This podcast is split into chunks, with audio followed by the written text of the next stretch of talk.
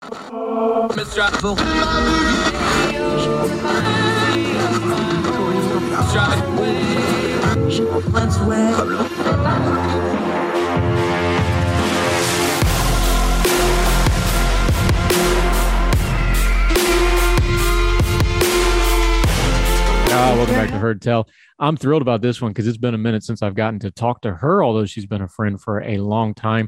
Uh, she's the vice president of communications for the John Locke Foundation, but she's also a writer in her own right, published all over the place. Brooke Medina, how are you, my friend?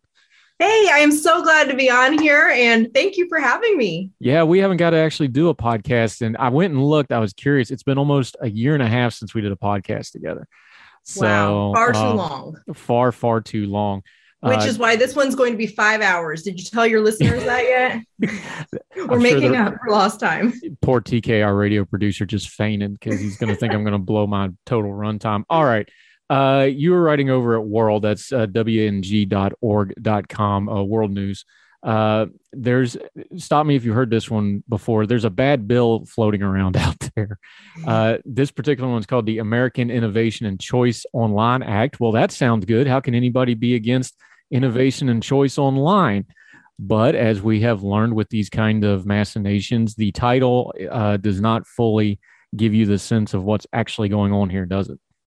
Not at all. It's such a misnomer. And I mean, I've got to give it to Congress and the these senators. They're marketing people or something. They're they're good at what they do, right? They can they can uh, cloak these bills that are really pretty darn nefarious in some fanciful language and hope the American people can stomach it. But this particular bill is anything other than innovative or choice centric. Actually, it does the exact opposite, which I just it boggles my mind that um, that they could actually advocate for this bill with a straight face because it limits consumer choices. And I know we'll get into some of the mechanics of how it does that, um, but it also stifles innovation.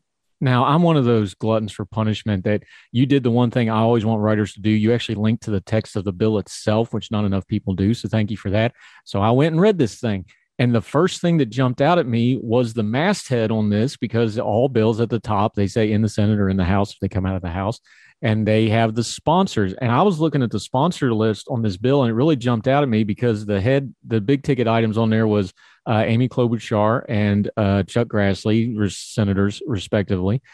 But look at the other names on here. It's Dick Durbin, Lindsey Graham, Blumenthal, uh, Kennedy from Louisiana, Cory Booker, Lummis, Hirono, Warner, Hawley, Dane these are people that would not go in a room together, but somehow they wound up on this bill together. Did that not strike you right off the top that this seems like an odd mix of people sponsoring this bill? On its face, it looks like that. If you were thinking in terms of, I would say, the typical political paradigm of D's and R's. Um, this, though, if you look at it through more of an ideological paradigm between limited government folks and populists, you can see that this makes a lot more sense when you were looking at it through a lens of, okay, well, which members of Congress uh, in the Senate in particular, irrespective of their uh, political affiliation, appeal to that more populist sentiment in the United States that we, have uh, been grappling with for several years now. And in that case, of course, it's no surprise then to see a Warren and a Hawley on this list of senators that have endorsed it. Yeah, because Hawley and the, you know he's kind of been Mr. Populous uh, among mm-hmm. other issues that he's had lately. But then you have some kind of traditional center left kind of liberal senators on there with him. This may be part of a bigger conversation for for later. But what is it about the populist right where they're finding some common cause with big government in things like regulating the internet, regulating commerce, and frankly, let's just call it what it is: regulating things they don't like. Yeah, that's exactly what it is. And it's certainly dangerous because it stands to really impede innovation. Uh, but beyond that, the policy is about people. And the fact that Congress is playing so fast and loose with private property rights and people's ability to engage in just daily commercial activities uh, is problematic. But um, I think undergirding this is, uh, like I mentioned, this populist sentiment. But behind that populist sentiment is, I would say, a, a belief that technocrats and central um, centralized authorities can make decisions on behalf of a large group of people. Um, so, really, what it is at its root, I would say, is an overconfidence in the ability of legislation to handle a market economy. Um, it's kind of like Keynesian Keynesianism 2.0. Yeah, and you talked about when you wrote about this at World uh, WNG.org is where this piece can be found. We're talking to Brooke Medina. Um, right off the bat, you jumped on this with a quote from uh, Senator Grassley's own press people, uh, saying, "quote If we make carve outs for all the pro consumer features, then the bill will be useless." Uh, why did that get out of his mouth? Because that sure seems like it gave the game away here, didn't it? I wonder what sort of like conversation happened in Senator Grassley's office after that story broke. That was uh, through Washington Examiner reporting that I found that. Um, and a i mean the fact that they actually said that quiet part out loud is uh, abhorrent if you are a communications person in their office and good luck at doing crisis comms on something like that. But secondly um, what this reveals is i would say a fundamental mis misuse of antitrust law. And so what they're saying right there is because this bill has many features that will actually attack consumers or harm consumers let's not actually you know focus on that element of the bill. But really when you're thinking about antitrust law in general here in the united states ever since uh, judge bork kind of defined it for us in the late 20th century um, antitrust law is only to be utilized if it protects or in, if it hurts consumers. So this particular bill, I mean, they're talking about it being pro or that if we were to remove the pro consumer elements of it, that it would uh, there would be really nothing to the bill. And I think that really reveals the heart behind this bill. It's not a consumer centric piece of legislation that was enacted to protect the American people whose paychecks, for example, are being ravaged by inflation at the moment. The central point of this bill is to basically stick it to companies that Senator Klobuchar and Grassley and those who have sponsored it don't like. It's also to look as if they are doing something about big tech, which is funny because this has nothing to do with censorship. So they know though that when voters hear about this bill and they, you know, they they use these magic words of, you know, punishing big tech, like Senator Hawley li- loves to rail on, that it will just get people to endorse it without actually understanding what's in it. But it does nothing to address the censorship concerns on the right um, or the the sort of platforming issues that many on the left have claimed. Um, and so it's just the whole bill is is a charade of um, and, it, and it's misleading to the voters. Now you're a comms expert, so I'm gonna I'm gonna take it to you this way. You know, as a comms person, if you're pitching a story, you want to have a good guy and a bad guy, and then therefore whatever the good guy is going is justified because those are bad people over there, and we're the good guys. Well, there seems to be an element to this particular bill, the way it's written, and you touch on it in your piece because, and I'll just quote it to you here it says, in this current form, the legislation narrowly targets Amazon, Apple, Google, Microsoft, and Meta, that's Facebook's new itineration, due to their market share. But the principle behind the proposal is akin to federal regulation regulators walking the aisle of Costco, your favorite place on God's earth, and pulling each Kirkland brand product from the shelves and placing it further back so that consumers would see the pricier name brand products first. They're throwing big names out here but what they're really talking about that's not real there's some slay of hand going on here isn't it? And they're just kind of putting those big names up front. Yeah it's it's smoke and mirrors to be sure. And so what this does is it looks as if they are trying to punish big tech for allegedly misbehaving what in whatever form like that particular party is aggrieved about. Um, but really what it does is it's going to hurt small businesses and small nonprofits, such as my organization that I work at, who utilize the digital infrastructure from Google and Meta to be able to reach large audiences.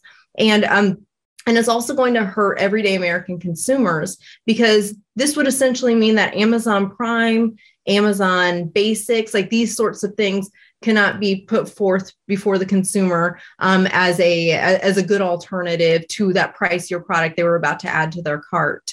And so um, this is the the central grievance that Cong- these uh, senators are alleging um, they are trying to rectify. But a, why is it any of their business? that that companies you know decide to prioritize their generic products and b how is that defensible? I mean are they going to go into cvs pharmacy next and demand that the the off-brand cvs brand ibuprofen be moved to the back so that the more expensive motrin can be purchased first yeah, we're talking to Brooke Medina. Uh, we're going to continue to break down the American Innovation and Choice Online Act. Specifically, she writes about even though this is a piece of legislation, the result, if it stood as it is, is going to create a mess in the court system. We'll get into that. Also, talk a little bit about the rest of the things she has going on. Uh, Brooke Medina, more with her on Heard Tell. Right after this.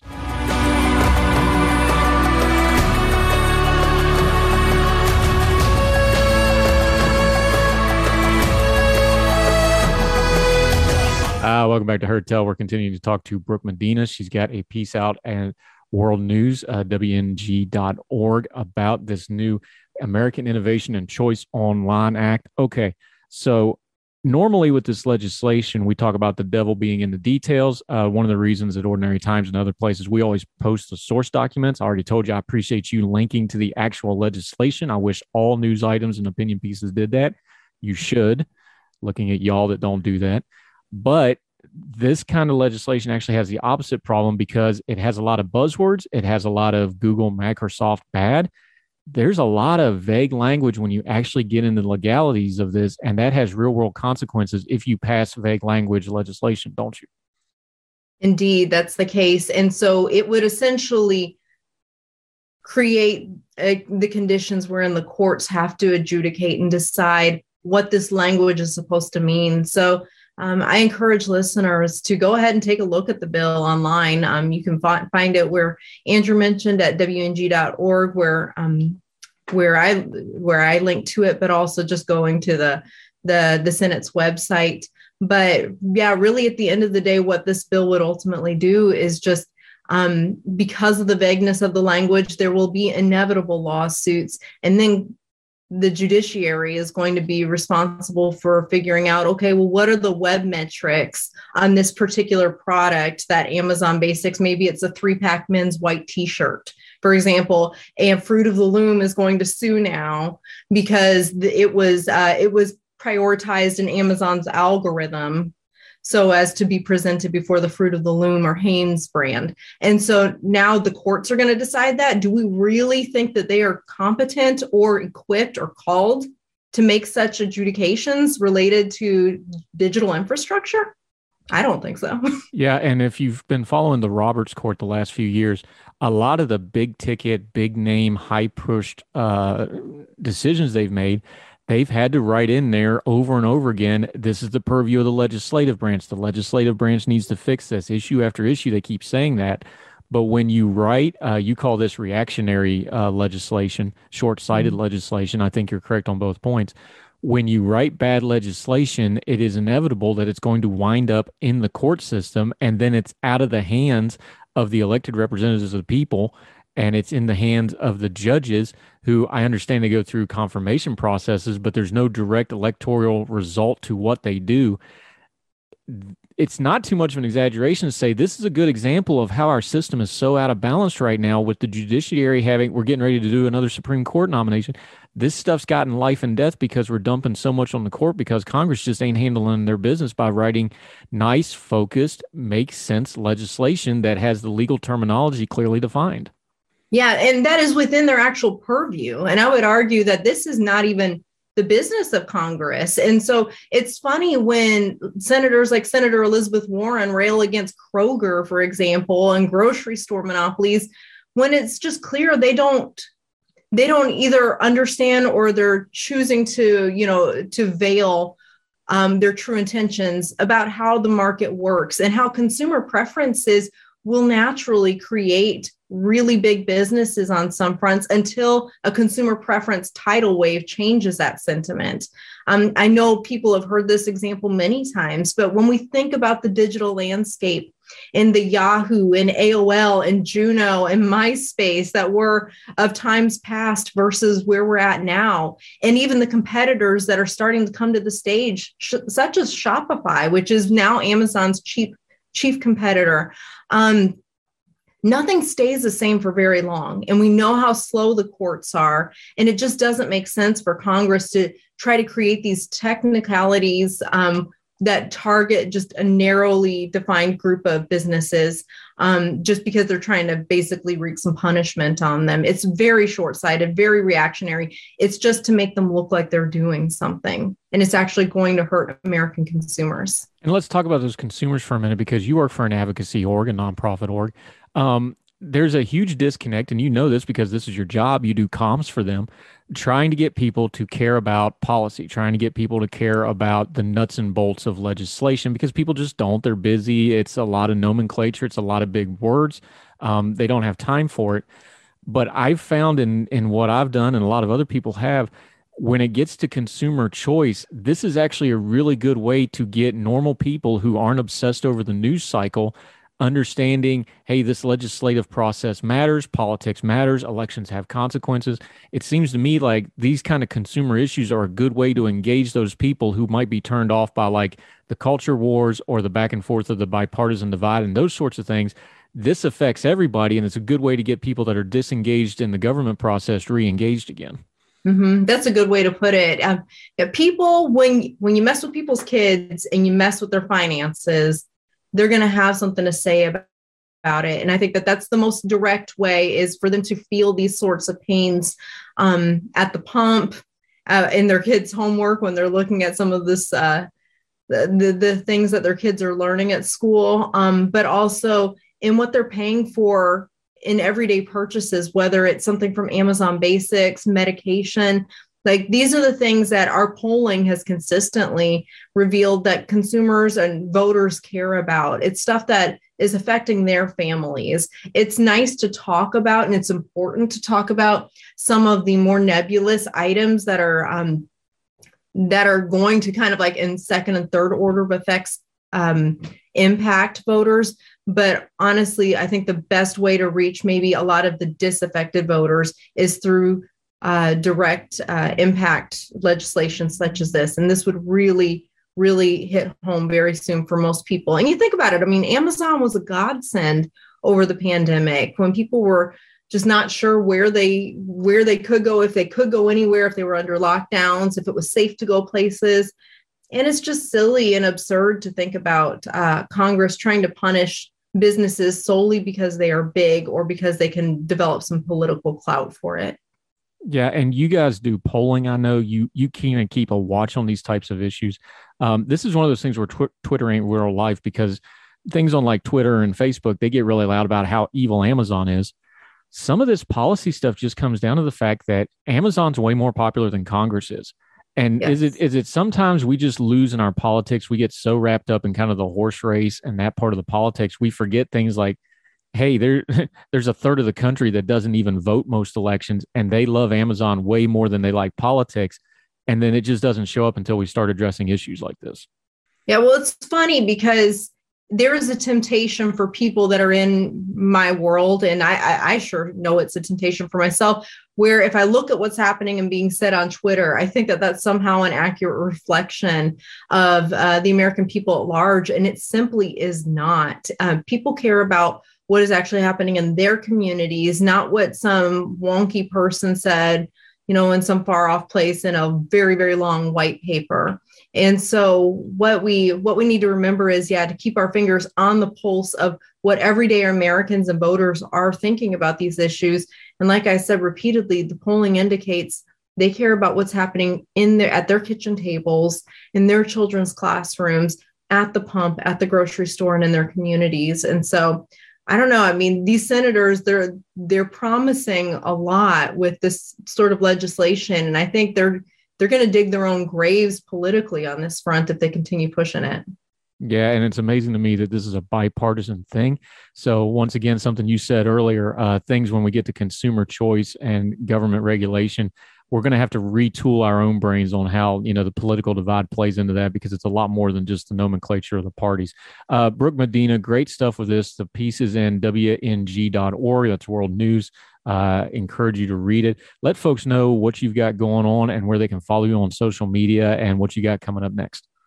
Yeah, thank you. Um, so actually, here at the John Locke Foundation, which is a North Carolina state-based think tank and advocacy group, uh, we have our Carolina Liberty Conference. So if you're in the Carolina area at all, if you go to lockeclc.com, you can find more information about that. And so we're super excited to host. Um, host a number of uh, speakers and we're going to i'm gonna actually going to moderate a panel on technology and policy um, so that's february 25th and 26th so we would love for y'all to join us there. Um, but also just go to johnlocke.org. You can see a lot of free market ideas that have been floated around at the state level, but also how it intersects with the federal level. Um, so that's an excellent resource for you. And I would love to connect with you guys on Twitter. So I am at Brooke underscore Medina underscore. Yeah, she's a great follow. They do good work, and she's been a good friend for a couple of years. So it's good to reconnect with you, and we hope to make you regular on the program because you're doing exactly what we do: turn down the noise on the news cycle and get the good information. And this is great information that folks need. So thank you for your time today, man. Thank you for having me on. Appreciate you. You